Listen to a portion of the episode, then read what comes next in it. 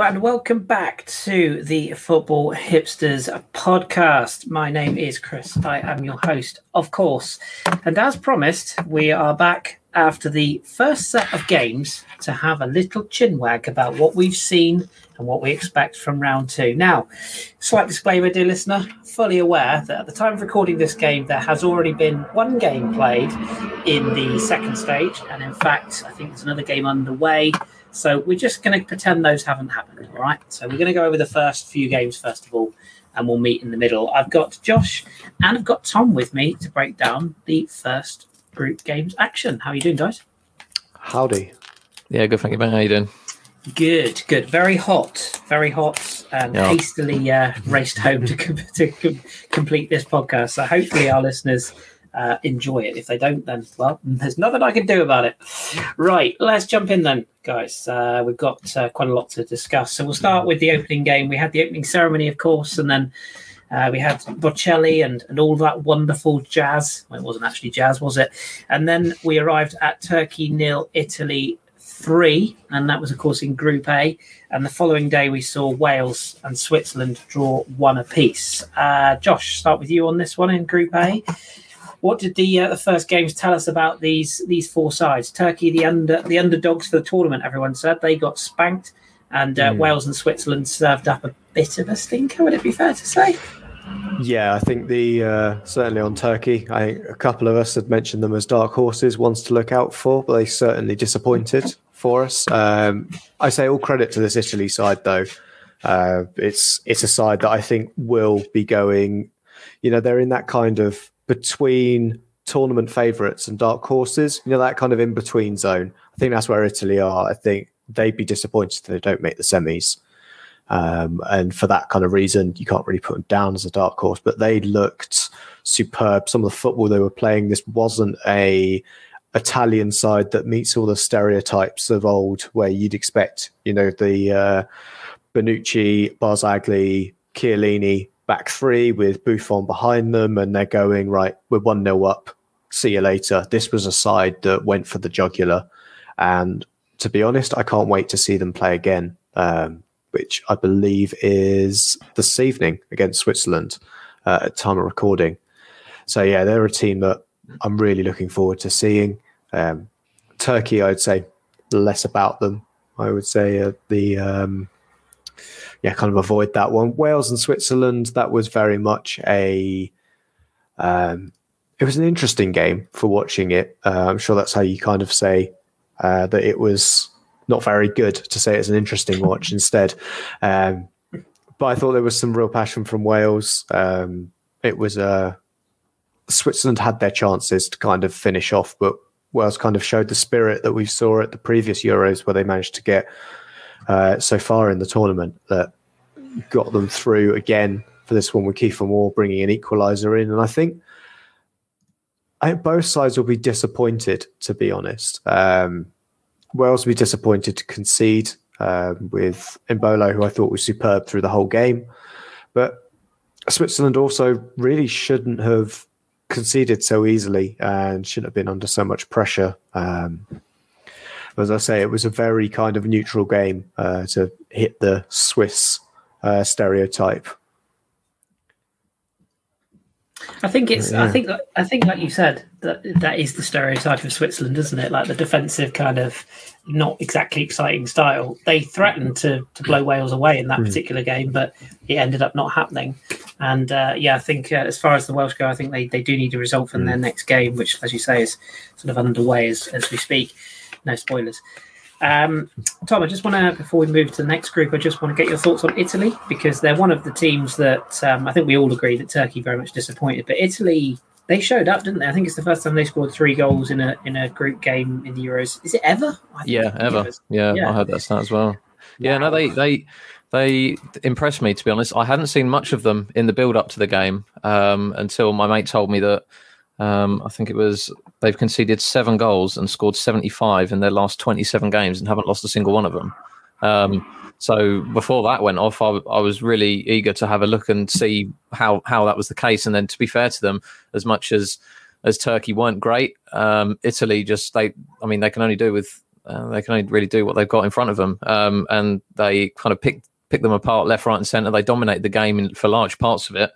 Um, and like you mentioned, they they have a, a, tendency sometimes to to sit back, play very rigid, but it was very much a an open style, flowing uh, Italian side, which I haven't personally been very used to seeing. But it was really refreshing to watch um, those players come together. Insigne had a really good game. Obviously, he's got to be playing well if he's keeping. Um, is it Chiesa from yeah, um, on the bench. He's he's had a really really good season himself. So I was surprised not to see him in the starting lineup. But when when I saw um, how him and Immobile were playing together in that fixture, um, it just looked yeah very. Uh, Mancini's definitely got a really good team together, and they they definitely seem to buy into his approach, the style of play that they're playing. Um, everyone seems to be on the same page, and it's shown in that in that first game there.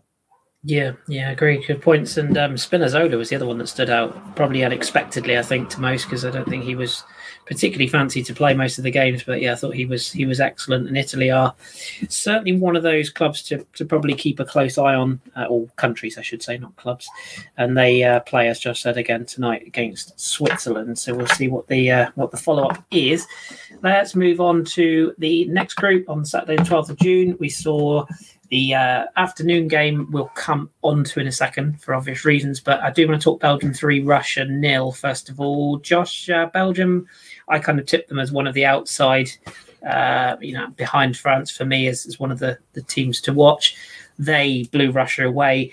How much of this was how good Belgium were, and how much of it was how bad Russia were? Because Russia was pretty, pretty terrible, weren't they? Um, oh, I would say six of one and half a dozen of the other. Um, yeah. Having just watched uh, Finland play Russia. Um, I'll leave that result to the uh, next next pod. Uh, you know, yeah. I don't want to jump the gun on that one, but let's just say, yeah, this Russia side is not very good at all. Um, no. Lukaku was in his absolute element here. This was, you know, to trawl again and a kind of stereotype. This was Lukaku up against a poor side, smashing them two or three goals. Um, he was just absolutely phenomenal. Uh, phenomenal. I can't even say the word now. Phenomenal. anyway, he was really good. Yes. Uh, I think everything that was good about Belgium was was him. Uh, I, a bit of a nasty injury uh, for Castagna, whose tournament is now over. Yeah. Um, yeah, Meunier came on and got it. Yeah, it's a fractured cheekbone. Another from, one. From memory, yeah, absolutely. Um, and also um, Zhirkov as well picked up an injury, and that's his tournament over. But I yeah. think uh, at his age, I think that kind of injury is almost like straight to the uh, glue factory, young man. Uh, yeah. In footballing terms, yeah. Um, however minor the knock he may end up with, but um, yeah, I, I, thought Belgium was superb, and I don't think they really got out of first gear uh, to really brush aside Russia. Um, and I don't think with anybody in the group, to be honest, they will be wholly worried with anyone there. Um, such was their performance. But I suppose we want to move on to the the biggest um, talking point for all good reasons um, and bad reasons as well. It's the other gay, the other yeah. game um, that took place earlier and later than the uh, Belgian Russia game. Yes, absolutely, and I'll, definitely get both your thoughts on this. Um, Tom, I'll, I'll, start with you. I don't know if you were watching this this game live, but I mean, let's not pretend nobody knows what happened in this game. I'm pretty sure everybody, whether you're a football fan or not, would know that we were watching Denmark against Finland. Um, it was about five minutes before half time. I'll be completely honest, I didn't even see the incident happen, and I I almost feel bad admitting this on air, but I actually had to rewind the live coverage because all I could sort of determine was that a player was injured, and I didn't. I, I assumed it was like quote unquote a bad injury. Little did I know that obviously Christian Eriksen had, had suffered a cardiac arrest on the pitch. Um, ha- having sort of rewound the footage and just seen him fall to the ground, that was bad enough. But then the the global coverage continued. Um, I don't think I'm exaggerating when I say that seeing a player receiving CPR live on a television broadcast is one of the most harrowing things I've ever seen on television in a live broadcasting session, certainly in sport. And I've witnessed the Eduardo leg break, the um, the Abu Diaby leg break, the Aaron Ramsey leg break, but this just felt just completely visceral. What what was your reaction to it when it happened in front of you, in front of your eyes? Yeah, so like I assume a lot of people, I wasn't actually watching the game at the time. It only came through a message of a mate that he was saying like Christian Eriksen's collapsed, um, and he's been down for five six minutes. I then went um, went home, switched the telly on, and I was kind of watching it all unfold because it unfolded. It was maybe over the the space of maybe ten to fifteen minutes. This was going on on the pitch. Um, so I didn't see the in- initial fall, but I watched everything pretty much afterwards. Um, and like you mentioned about seeing the seeing everything on the on the camera. I know there was a huge outroar for people wanting the heads of the production team that were um, covering it because he was on the floor. Obviously, his teammates, you saw the like the circle around him, and um, they had like the the white sheets as well, which actually, from uh, what I was told, were actually uh, Finland fan flags.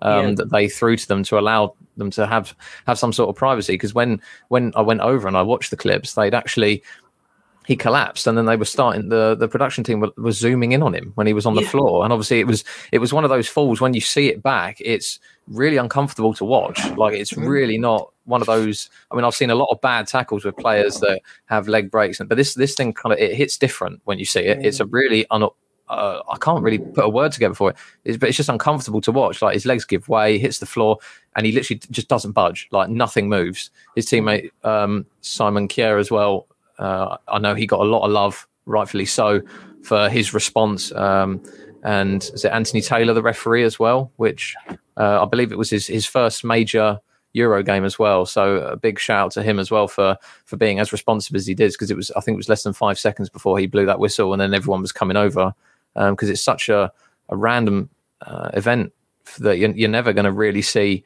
for a considerable amount of time. I think it happened with uh, Fabrice Muamba quite a while ago.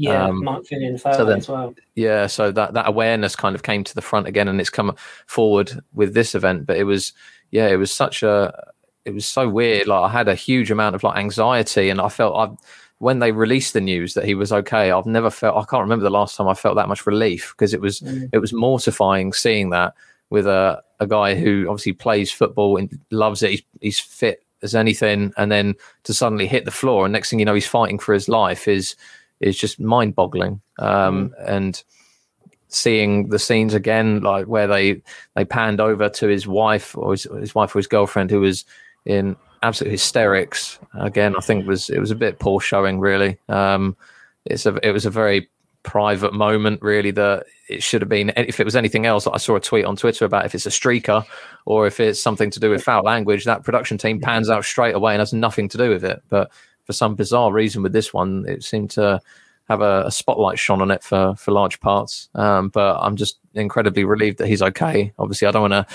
I don't want to get too far ahead and think that oh he's, he's perfectly fine. I, I, believe he's still undergoing tests and they're just making sure that everything's all good with him. Um, but yeah, the relief the relief that I felt after that moment, um, yeah, I can't explain. It was because it was such a such a horrific thing to to to even just to watch on telly. So I can't imagine what his his friends and family and teammates were were thinking at all. No, no, I think that's that's very well said. And and Josh, what was your sort of thoughts on it? And also, if you want to just touch on your views in terms of the, what should have happened, because I think you're on the same lines as me. You know that UEFA have not come out smelling of roses after all. I think Kasper Schmeichel's come out and said that. Mm. You know they were giving given two options, neither of which were acceptable. And there's a 48 hour rule in place for coronavirus infection rates. But if a player has a cardiac arrest, you're expected to play the game within 40 hours. It makes zero sense. Yeah, um, I think I completely echo everything Tom said. I was um, fortunate or unfortunate enough to be watching live at that point, um, and yeah, it's it's something that, as we've mentioned with the production team, I think that uh, certainly local production teams weren't uh, broadcasting that game. So uh, I think BBC had it in the UK. Uh, it wasn't their camera crew; it was a stream from UEFA. Uh, I think there are some things personally, I think they could have done.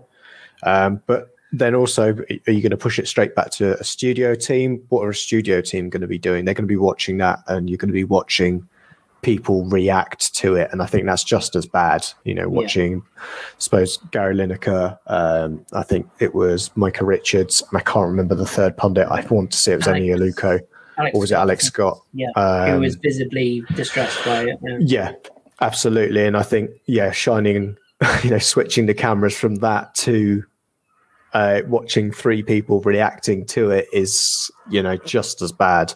Mm. Um, and so I can completely understand why they didn't bring it straight to the studio. But you know, uh, as Tom has already highlighted, that there's something a, the director could do in terms of moving to a camera that's in a, just a you know a vacant position or uh, you move to a helicopter shot there's plenty of other things that could have happened in that time um, whilst it was going on. Um, but in terms of as you alluded to uh, i think it was first it was peter schmeichel on uh, uk breakfast television that yes. first hinted at um, the options that were given. I was i wasn't that um, sure that it was right initially before this had even come out that the game continued in the evening. Uh, a bit like the concussion protocol. You know, yeah. you don't ask exactly. Well, exactly. You don't ask the player that's just been knocked unconscious if he's ready to play on. You take that position out of his hands, and I think again, this should have been a decision taken out of the players' hands. They said that you know the two choices they were given was after it was, you know, they were given the okay that Christian Eriksen, you know, had regained consciousness and was in, um, yeah, being looked after. Yeah. That their two options were, we'll play the game this evening, or sorry, we'll finish the game this evening, or we will finish the game on Sunday. And the players' responses were, from what we're told from reports, were, well, we're not going to be, we won't sleep tonight from what we've seen. So the best of the bad options we've been given is we play the game you know this evening at this uh, play the game this evening. At that point which should be stated as well the game was at nil nil yeah. Nobody had an advantage at that point um, in the game other than you could would say denmark were they looked fantastic at that point. Um, finland were really kind of holding on. There were a couple of opportunities where they should have arguably have scored um, against Finland, and were definitely the dominating team. But I don't think anybody would have begrudged, um, even the fans that were in the stadium, you know, getting them to sit on and see what they've just witnessed as well. There'll be like counselling in place for um, the players for what they've seen. You know, they have team psychologists uh, now. A lot of them. I don't know what anybody, especially the fans, that were front and center um, from anybody who's taken a first aid course, you know, you don't realize how harrowing CPR actually is. Um, yeah. Don't want to go into any details because you know you don't know what time people are listening to this and how levels of squeamishness. But just say, yeah, CPR isn't a pretty thing. No. Um, so to have witnessed that as well, I think there's got to be something in place for those fans and for the two options to be, well, he's all right. Um, and your options we're giving you an option but fundamentally what we're saying is you're playing this game. Yeah this game is continuing. Um, the the thing you've got a choice to is how you say yes to continuing the game. And that isn't a decision really for them to mm. make. Uh, arguably i think we're all sitting here uh, as neutrals saying that game should have been a nil-nil. Use that's it. Mm. uh, the fact that there's there's rumors i don't know how substantial. Um, so I will say they are rumours that if Denmark had said they didn't want to continue playing the game, they would have been given a 3 0 loss. Loss, yeah. I think that just, yeah. And especially as only, what, two months ago, there was a big um, PR thing for UEFA being victims of the dastardly, what was it, 16 clubs or so for even daring to build a super league and move yeah. away from UEFA's governments. Mm-hmm. That's done done all of that work from certainly outlets in the UK. Um, I remember Sky and BT running huge campaigns on how it would be awful for them. Not mm. a single word from them condemning this act or this these options that they've been given of how how you would uh, basically replay this game. Yeah. When arguably you have someone there with, I know this is asking a lot in UEFA, someone with a heart and someone with a brain to to say fundamentally, no, for the welfare of the players, no way. Especially as the season we've just come off the back of as well, and this mm. tournament that some would be saying you know, why is it even happening? Because of the season that we've just witnessed in terms of how how many games have been in this season, uh, how close they've been, the lack of rest for these players, and for a person or a player with no prior medical um, issues regarding mm. his heart to have a cardiac arrest. Yeah. And for them to go,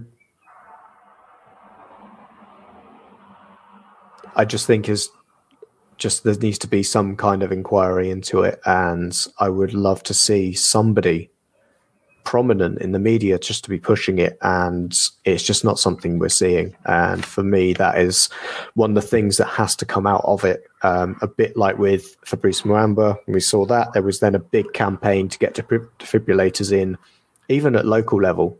Um, you know you can go into the tiniest sunday league club. There'll, there'll there'll be a defibrillator on that pitch somewhere yeah they will have one um, because of what's happened in there um, and that's one of the big things that I think needs to come out for this as well. Is just player welfare, and mm. uh, we saw Lukaku had given in his celebration a uh, you know big shout out to Christian Eriksen as well after seeing that, and him saying that even he wasn't you know he wasn't necessarily fully prepared to be going into playing Belgium Russia, and he only witnessed it on the TV. Yeah, he wasn't there like the you know the, um, 21 other players on the pitch.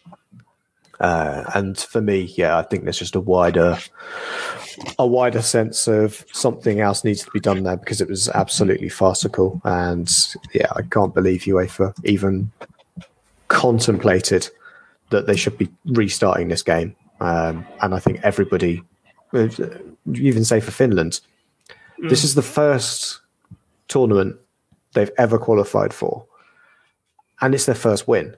Yeah, and how and we're not talking about it. We're not talking mm. about it at all.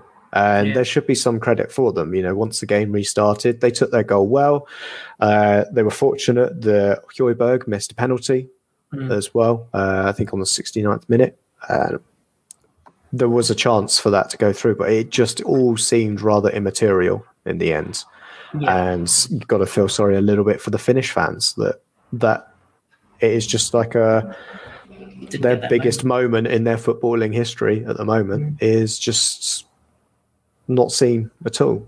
Yeah, yeah, um, yeah. I think I think between you, you've you've all you perfectly nailed it, and I, I, I think the one thing that we will all agree on is it's just fantastic news that he is he's doing well and as Tom touched on, there's no guarantee that he'll have a, mm. a future in terms of in the game. Um, you would imagine probably not, but people like I think it's Daley Blind has, has had mm-hmm. similar problems, and he's still a professional. So I think it just brings it home. It's scary when somebody who is, as Tom said, like so fit and healthy can just drop like that, and it was just. Yeah, I mean, to, to think that we've witnessed three in our lifetimes, well, certainly my lifetime. I think you, you three are maybe the same. I don't know, Tom. You might be a bit young for for Vivien Foé, but yeah, I mean, it's it, it's for me, it's three too many times. And it definitely. There's. Oh, sorry, Kris. I was going to say it. It definitely seems to um, kind of bring back the humanization of footballers. I definitely think yeah. over with all the money in the game. Um, as it floats about. Uh, I know you've mentioned it on previous pods. Footballers get treated like machines. Obviously, the more you pay them, well, the more games they got to play because they're getting paid. So you know they can they can do these kind of things. And this definitely, for a lot of people, I think has brought brought everything back down to earth to to show kind of how the expectations on footballers at the end of the day they're still human beings as much as the rest of us they just earn a lot more money um, but it doesn't make them any more or less of a human than we are um, no. so the the fact that it, it, took away everything from football and it just became a, a case of wanting to see a, a, bloke go back to his wife and see his kids grow up. Um, yeah.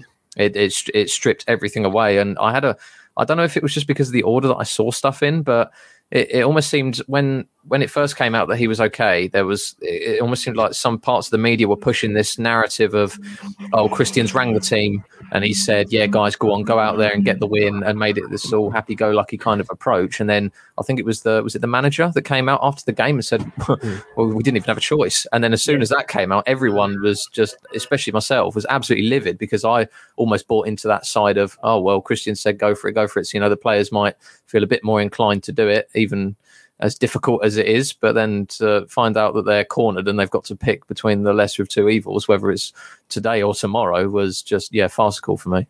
Yeah, yeah, I couldn't couldn't agree more. And uh, yeah, there's a wider subject matter for um, those in the game to look at uh, player welfare and just how many games they're being put through.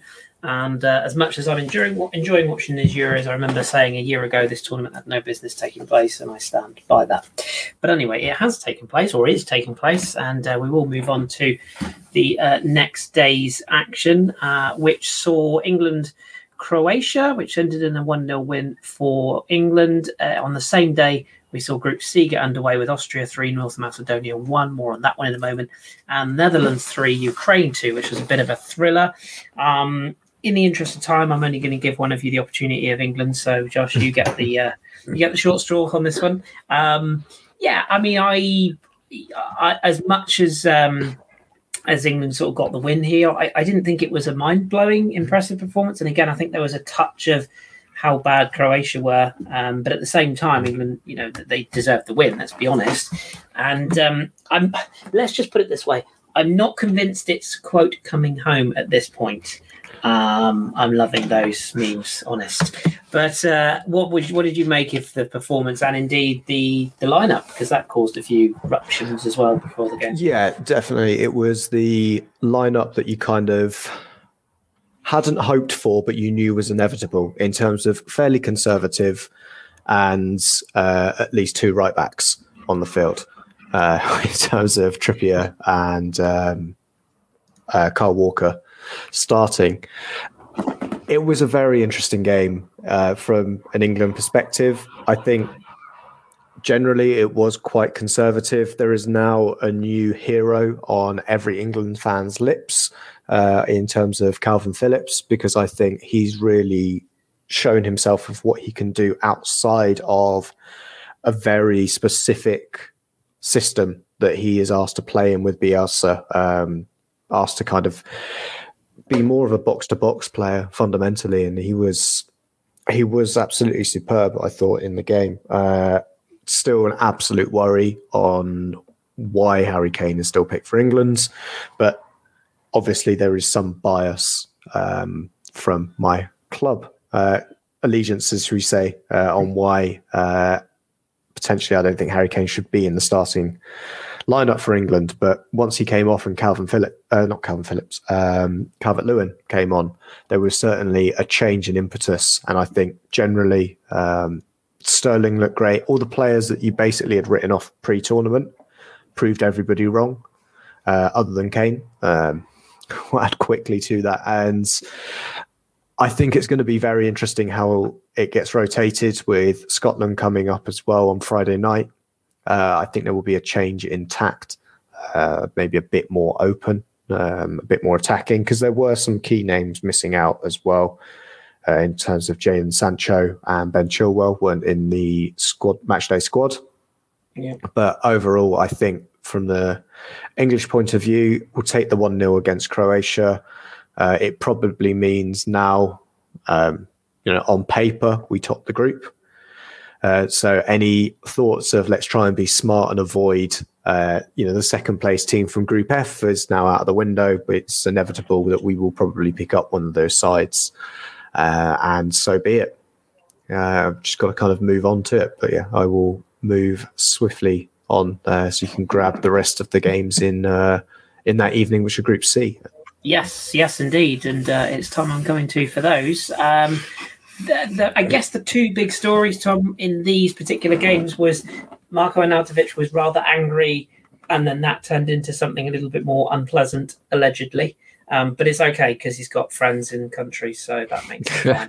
That's all good. Um, but, but, yes, good performance from from Austria in in one of those games that I looked at and I went, yeah, I'm going to give that one a miss. It won't be much cop, and it turned out to be very, very good. The opening goal in particular was was fantastic, and then I think the other thing that day taught us was that the Netherlands slash Holland, whichever you prefer, I guess the Netherlands is the correct term.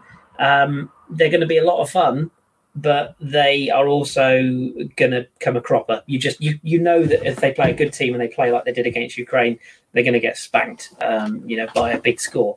But they showed resilience to come from having been 2 0 up, concede uh, one the goal from Yarmolenko, 2 2 from the header for Ukraine, but they still went on to win it from uh, Denzel, Denzel, Denzel Dumfries, great name.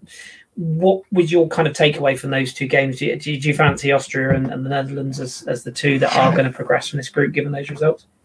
Um, yeah, I think so. I think that Austria side, I think a lot of people can uh, underestimate they do have some good players in that team. See, we know how hit and miss Arnautovic can be, but on his day, he can be a really difficult player to deal with. Obviously, they've got the likes of Sabitzer as well. Really good, mm. really good player. We've seen him tear apart a few teams in the Champions League. Um, uh, Alaba, another big name as well for them. So they have got standout players that can hurt teams, and I think that's why they've managed to kind of put um, North Macedonia to the sword. Obviously, the the rather fortunate goal for uh, for Pandev as he, he still keeps trotting on at, at yeah. the uh, ripe old age of I think was it around 37, 38 or something. That man is. I think he just. Yeah. I think he's going to keep going over the age of forty. I think he loves his country so much. Nuts, but, um, yeah. But yeah, no, I think uh, Netherlands again. It was a. Uh, I think, like I mentioned on the one before, you, you don't really know what you're going to get with them. Sometimes um, they can have phases of play like they did against Ukraine, where they seem very comfortable, and then next thing you know, they like let two really easy goals go in, and then they're on the back foot, and you think, oh, hang on a minute, they might actually lose this game. Um, so I think it's just that it's that consistency, like you mentioned. If they if they come up against a, a, top side who are solid and can also damage you, then I think they might end up conceding three or four against some of these big teams if they're not careful. Um, I know they play quite a, a fluid system, um, but it's almost I think a lot of people use the term fluid to cover up uh, very poor defensive moments in games. Um, mm. And uh, I don't know. I, after seeing that performance, uh, they're going to have to do a lot more in the next game to convince me that they'll probably go past the semis um, for this one because I think, as you mentioned, if they come up against a good team, um, I think they'll struggle to be honest. But uh, like they came away with the win, and that's the main thing, I suppose, for for the tournament football. It doesn't matter how you do it as long as you get it done. Um, but yeah, if they, it'll be interesting to see how they how their next few games uh, pan out in the group, especially. Yeah. Yeah, I think you're absolutely right, and uh, yeah, don't get wrong. Netherlands game was very fun, and not you know not for a minute playing down the fun element. It was just a little bit chaotic for me. just, oh yeah, for, for a neutral, it was brilliant. I loved watching yeah, that game. Yeah, it's great fun, and uh, and Wout Weghorst with his uh, he enjoyed his goal. I think it's his first in Dutch colours major tournament and all that. So yeah, um, he enjoyed that moment. And the Yarmolenko's goal certainly was the highlight of, of that. Mm. But uh, yeah, Ukraine, um, another one of the teams that people sort of said might be a dark horse. Um, so far, haven't shown up, but we shall see what happens next. Mm. Um, Josh, on to Monday's games then, which was two days ago. Uh, we saw uh, at Hampden Park in Glasgow um, probably one of the goals of the Euros um, thus far, if not ever, in Patrick Schick's uh, absolute rocket buster from uh, what almost inside his own half uh, to, to wrap the points up against Scotland. It was his two goals. And we also saw Poland and Slovakia um, play out a game. We'll come on to Spain, Sweden in a second, but just looking at those two games first of all. So obviously Scotland, Czech Republic was in the England group. Um, good result for England and for Croatia, arguably, because you sort of feel like England and Croatia are the two teams that are expected to go through, and seeing Scotland drop points, I mean, the pressure's on them at Wembley now, isn't it, tomorrow night? Yeah, definitely. I think generally looking at the side, uh, the Czech side as well, Scotland had their chances against there. The the nil on their side, um, they were very much um, Scotland and Hove Albion uh, on the XG front. Front, uh, I think they had an XG of over two, whilst Czech Republic, obviously, um, the for any stats people out there, the XG of Patrick Schick's goal, the second one, very low indeed. Um, so yeah, uh, I think generally you kind of look at it uh, from an England perspective. I f- still fear Scotland more than I fear the Czech Republic. Um. But that might just be the added spice of a home nation. Um, Derby, yeah. yeah, Derby in that regard. Uh, but I can say, uh, yeah, generally with that game, you know, Yarmolenko was was in bed the night before, thinking, well, I've got goal of the tournament, probably one of my contenders in there. Uh, you know, I'll at least be in the in the conversation. And then Patrick Schick, uh, only what few hours later, uh, does that for Scotland. Um, and yeah, then Poland and Slovakia. an interesting game. I didn't catch a lot of it, to be honest. In general, uh, I know you certainly watched it, Kris. Um, but seeing uh, Wojciech Szczesny um, do what Wojciech Szczesny can do, should we a say, moment, um, yeah. moment from his Arsenal days, and I think yeah, this Polish side they don't create as well as say Bayern Munich for Lewandowski, should we say? yeah, yeah. Uh, but I don't know if you want to talk through that game a bit more, because as you say, I didn't watch a huge amount of it. To, to be honest, not not massively, um, but I do just want to give Slovakia a lot of credit because I think they were very much the less fancied team in this game, and the winner from Milan Skriniar of, of Inter Milan was a thing of beauty. I mean, the the the uh, control on the volley or sort of half volley to to put it away was a goal worthy of winning any game. So fair play to him as as a defender. So yeah, no offense to our Slovakian listeners, of which there probably are none, but you never know. Hmm. Um, but I'm gonna skip ahead to. Uh, a game that's probably a bit more dull, so I apologise, Tom. But um, we're gonna. Don't worry, dear listeners. Joel hasn't run away. He hasn't. He hasn't escaped forever. We will drag him on at some point, but in his absence, Tom, I'm going to give you Spain, Sweden. It was nil nil. I personally, as a sort of a bit of a, a Sweden follower as well as France, I um I kind of enjoyed this for a couple of reasons. A because Sweden basically shithoused their way to a nil nil draw, and uh, also the fact Alexander Isak showed up. Okay, he didn't get his goal, but I think he gave glimpses of the player that I, I think he's going to be. He looks a real talent.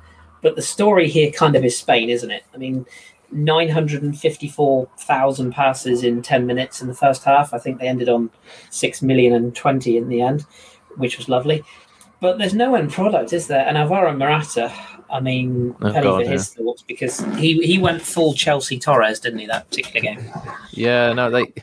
When you look over the game, they had quite a few chances to to bag one. Um, Spain, you mentioned the the endless passing that they do to break teams down. But at the end of the day, if you don't put the ball in the back of the net, nothing's going to come from it. Um, and like I mentioned in the previous pod, I think they're relying on goals from elsewhere apart from their striker, which is the main issue for them at the moment. Because I Morata, for some reason, whenever I watch him play for Spain, he, mentioned, he's just the, the the Torres of Chelsea. He just can't put the ball in the back of the net, no matter how hard he tries.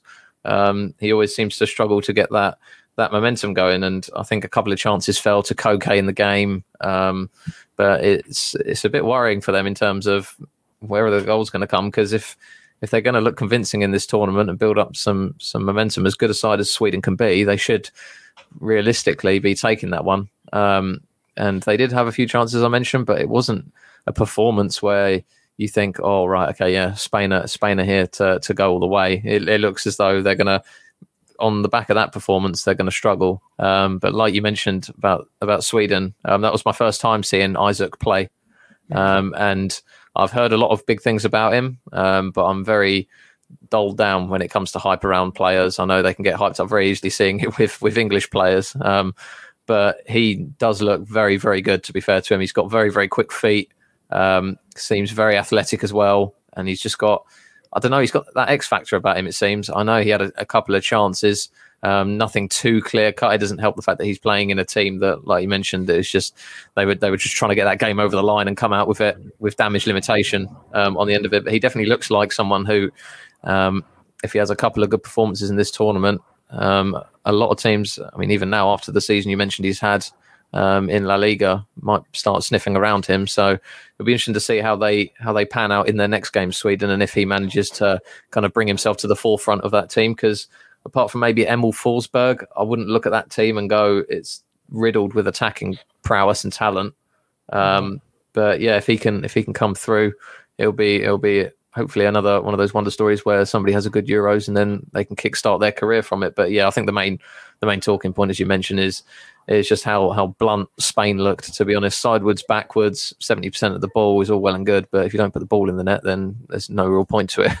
Yeah, yeah, that's it. Yeah, the pretty patterns are fantastic, but if you don't, you know, if you don't put the ball away, then ultimately nobody remembers second place, I guess. And uh, yes, we uh, Spain very much have got it got it all to do in terms of that group, particularly given the fact that Slovakia have got off off and running and Poland continue to disappoint. You feel that if there's a winner in in either of the next two games uh, between those four sides, then they're probably likely to be through. So interesting to see what happens there. Um, Josh, that brings us to the final group, which is Group F. We saw the first two games of that group last night. The so-called Group of Death, the one that everyone's been waiting for. Uh, you get the pleasure of Portugal-Hungary. Um, what was your thoughts on this? Because I must admit, I didn't see this live. I was I was uh, I was at work at the time, but having watched the highlights back, it was kind of the tale of the last 10 minutes, wasn't it? Hungary with their home fans, full support. Mm. They battled well, but didn't really have, uh, missed a couple of good chances, but just didn't have the end product. And then Ronaldo happened and, and Guerreiro happened, and that was it 3 0 Portugal. And the scoreline, is it fair to say, flatters them a bit? I mean, they did dominate the game, but I just don't know if they were 3 0 worthy of it, really. Oh, I would say, yeah, having having watched uh, a large majority of the game. It was, uh, if anybody knows my luck, you'll know I missed the last 10 minutes of the game, um, you know, where everything happened. Yeah. Uh, but in generally, from what I saw in it, it was similar to Spain Sweden, but there was actually a clinical finisher available to uh, the dominant side. Uh, Portugal I think between them and Italy will be the two big sides that play probably the best football against a side that is against a side that will be open basically for them. Someone that's not going to completely block them up. Um, I think uh, I'm absolutely surprised if uh, Diogo Jota made it out of the stadium alive based on um, his early chance, which he should have in uh, thrown back to the World Cup, Harry Kane levels not passing to Sterling in the semi final levels of having a man completely free. Uh, and it would have been 1 0 within you know the opening uh, 20 minutes. Mm. I think that's one of the big uh, the bigger issues I'd say generally um, with it, but you know that's kind of early tournament things. When Ronaldo was then given the opportunity, you know some may say, "Oh, he's now such just you know penalty merchant, which is yes, how he got one of his goals. But that second goal from him was just it shows you what Ronaldo has now become. You know, he is that kind of striker rather than a kind of a winger in terms of getting up and down the field, but he's still got that great close control. And yeah, his second goal was absolutely wonderful for them. Um, I think generally it was going to be one of those that as soon as the first goal went in, you knew Hungary were going to collapse. Uh, yeah. I think if it was 1 0 after 20 minutes, Portugal could have come out of this with a 3 0 easily, um, just by that one as well, and probably cruised to that rather than making it look a little bit more difficult than it actually was. Because I think fundamentally, yeah, Portugal kept attacking, and I think that was the difference between it was interesting that the games were basically back to back, the Spain and Portugal games, and you could see just that difference of having people that want to get into the box and moving around because arguably Portugal didn't have a striker either. Jota was the player that was starting up top for them, with yeah. Ronaldo, you know, nominally and nonchalantly uh, ignoring all of the uh, the fixtures or uh, formation diagrams and just kind of sitting up top somewhere and getting in when he wanted to. Uh, but yeah, I think they look to me. I think I had them as real um, ones to watch as actual winners of this tournament, yeah. and I think we'll get to France, Germany as well, and you can take over from there. Um, but I certainly have. But France got through that game. We'll say that. Um, yeah. Yeah, and I'll, I'll pass to you to talk about that game. Yeah, yeah, and I will. I'll bring Tom in uh, to to wrap us up on, on that game because um, I felt going into this game, Tom, that it was going to be when you saw that Portugal won the game earlier on in the day.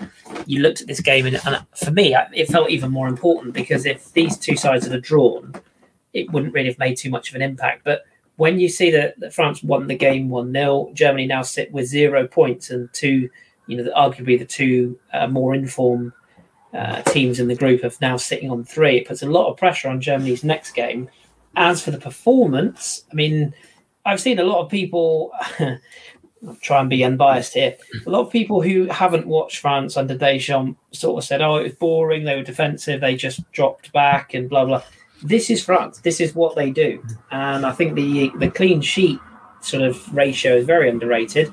The goal was fortuitous, but let's not forget two goals disallowed for offside, very late offsides, I might suggest. And I never really felt like France were ever really under a great degree of degree of pressure from Germany, who they just disappointed me. Like they just didn't seem to have any, like Spain, any end product. Did you see it that way, or, or did you feel that they were a bit unlucky in this game? Um, no, I definitely think that that Germany um, side came into that game with the thought of being a bit pragmatic and potentially pinching a goal and then holding out to a 1 0. I think the reason France didn't maybe open up as much as they'd want to is because historically, like Germany, you give them one chance, they can bag it. So they seem to be quite quite uh, careful with how how they deployed, how on the pitch they were committing bodies forward. Obviously, it helps the fact that you can have the the lone road runner up top and he can produce a bit of magic for you, which at, at times I know the uh, the goal that got disallowed. Obviously, when I when I saw Hummels was at the back um, for that game, I was I was very worried for him. Um, but it just yeah no I I think if you're a if you're a fan of France, you look at that and you take it. It's one of those games where you can easily slip up on it. Um, you mentioned there could have been a couple more for France. I don't think it was a performance where people should look at it and go, "Oh, they're not as good as people say they are," because I don't think they even came out of second gear. To be honest, um, I think if if that France team wants to go forward, play creative, and go attacking, you'll notice it. Um, I think they played a lot more pragmatic in that game, knowing that if Germany showed up, they could hurt them. Um, so I think they played the smart move, to be honest. And in, in, tournament football, that's the thing that wins you the that's the thing that wins you the silverware at the end of it. It's not as much as you can play beautiful open football. Um, one goal can come back to bite you. And like you mentioned with Germany now, they're in a position where they look at their next games and they're like, oh God, right, okay, we need to put our finger out now because if they don't get something from the next one, um, it's looking a bit bleak for them. So, um, yeah, I think that it's France will look at that and be like, "Sound, we got our three points onto the next one." I don't think they'll be overthinking it, being like, "Oh, we didn't perform as well as we could have." I think when you come up against big sides um, that can potentially hurt you, you you take the three points and you clear your head and go on to the next one again. Mm. Yeah, yeah, I completely agree with that. I think it, it, ultimately the result is what what will get sort of the attention in France. And um, and Josh, to round us off on that one, what's your sort of opinion on on the France performance? Because, like for me Pogba was outstanding and, and just goes to show what a pleasure he is to watch when he when he's on his game, and he certainly was last night. And the the work rate of the front three was very interesting. Mbappe and Griezmann in particular chasing back and helping out the defence, whilst uh, Benzema was was uh, looking to feed Mbappe um, and receive from Mbappe. It was very much a, a good one-two sort of scenario they had set up. But as Tom said, I just felt they played in second gear and they didn't need to come out of second gear. And I think there's a lot more to come from this French French squad maybe the game with Portugal is the key one now. Yeah, I did wonder. Um, again, that kind of Portugal game, that's the last game um, mm. of the group. It's France, Portugal. Um, potentially both teams are sitting on six points at that point, and they could play out quite a drab nil nil. Um, you know, to just look after themselves. But yeah, for me, I I'm completely aware of how France play under Deschamps. Um, it's not necessarily the prettiest. It's is quite almost like the water boy. They very much play like the manager um, mm. used to. Uh, but I did think it was a little disappointing because taking away from the offsides, if we can take those out of isolation, I didn't think France created enough based on the talent that was available to them. Um, this seems like more of a team that is not as great as the sum of their parts, but is still good enough for you to win a tournament. Yeah. Uh, I think that's where I kind of sit with this French team. Um, but it will it will just drive through it. You know, it works for them. If you know they didn't get the goal from Hummels, uh, the own goal. Do I think they probably would have tried for a, a win out of there? I'm not too sure, to be honest. It looked it looked very um, both teams looked very blunt in attack for me uh, yeah. under two different ways of playing. Germany were very happy to have possession, and France were very happy to cede possession. Like Tom's already mentioned, you've got Mbappe on the field. He's going to, you know, bring a team up 40, 50 yards within a blink of an eye. Um, pace is a threat. Exactly. You can't sit high. Yeah, exactly. No, yeah. exactly. So the fact that he was ceding possession wasn't necessarily a problem because you could always get your key players into the attacking positions. But I just didn't quite see. Yeah, this German side surprised me. I thought it was interesting to see that um, Joachim Löw went with a more fluid system. I did think Gnabry would start as a central striker, but I didn't expect them to be hitting so many crosses in. Um, no. If I would say that Kante does have a any weakness to him, his Achilles heel is getting playmakers in and around him because um, he's very good at reading, you know, the the overall kind of holistic play, but get quick passes in and around him, and he you can he's not great in a rondo basically. Uh, And I thought that's where they'd get get that in. And Kimpembe also, you know, he, he divides can opinion, be can be a bit rash, and just that's where I thought it would be. Um, there was a lot of surprising things there. I wondered what Kai Havertz necessarily does in a team um, from that point of view. And yeah, it was a team that was missing a finisher really, and just had a, a unlike the Spanish squad, there is finishers available. Um, I'm sure you were absolutely, you know, partly tearing your hair out and partly relieved when you saw um, Kevin Volland come on at left wing back rather yeah, than striker, uh, and have no idea why they didn't stick him straight in the box. So, yeah, it was interesting to see what happened overall in this game. Yeah, but I felt like I didn't see the best version of either side, and to be honest, was quite kind of disappointing from the neutral point of view because obviously you'd love this game to be you know, a great game. yeah, yeah, see all the attacking talent. Um, maybe it would only be, you know, the 1 0 that it was, but to see it be an own goal and, you know, it was a, the, the move that resulted in the own goal was fantastic. As you mentioned, Pogba was superb in that game. Um, but I just didn't feel like it was necessarily a great spectacle generally. No. No, I think that, I think that's perfectly fair, and I'm I'm hundred percent, hundred percent uh, sort of happy with result and result beats performance for me. They'll get, I think they'll get better. They'll grow into this tournament, at least I hope. Anyway, so yes, okay, um, good stuff. Well, that that was the uh, the first stage games. Then, uh, like I said, we're planning to sort of do a pod, um, albeit yes, we we do know that there's a couple of games going on as we speak, or have been, and yeah, second games are underway. But uh, un- unfortunately, UEFA don't give us the luxury of a day off, as we've uh, mentioned previously. So we're just going to try and sort of cram them in as close to the uh, the start of the next group of games goes by as we can. So we will be back after the the culmination of uh, everybody playing their second game, and we'll see where that shakes out. Uh, excuse me, a couple of notable fixtures, probably just to to kind of keep an eye out for. Uh, he says as he scrolls on to group stage match day two. and uh, the eventually the, the system wakes up. Uh, so we've got Italy Switzerland, which is tonight, time of recording, so the sixteenth. Uh, Denmark Belgium is tomorrow. Uh, the suggestion is that the Belgian players are going to kick the ball out of play to give Christian Eriksen a round of applause, which is a nice touch. Uh, Netherlands Austria uh, could be seven all, it could be nil nil. Who knows? Um, Sweden play Slovakia on Friday, which might be interesting just because Sweden play ahead of Spain. So uh, they've got an opportunity to get ahead in that group, and of course Slovakia already got three points under their their wing. Uh, Friday also sees Croatia, Czech Republic, and of course England, Scotland, which I imagine um, will entertain most of the UK's natives uh, on a Friday evening in the sunshine with lots of beer. What could possibly go wrong in a pandemic? I can't. For, I can't for ma- imagine for a minute what could go wrong there. I will quickly add the forecast is rain. Oh, is it Friday okay, well, night? Yes. there you go. Just in time to true, true British spirit. Though. True British, British spirit. Yeah. yeah. Uh, if it's sunny during the day, that won't matter a job. But yeah, hopefully we shall see.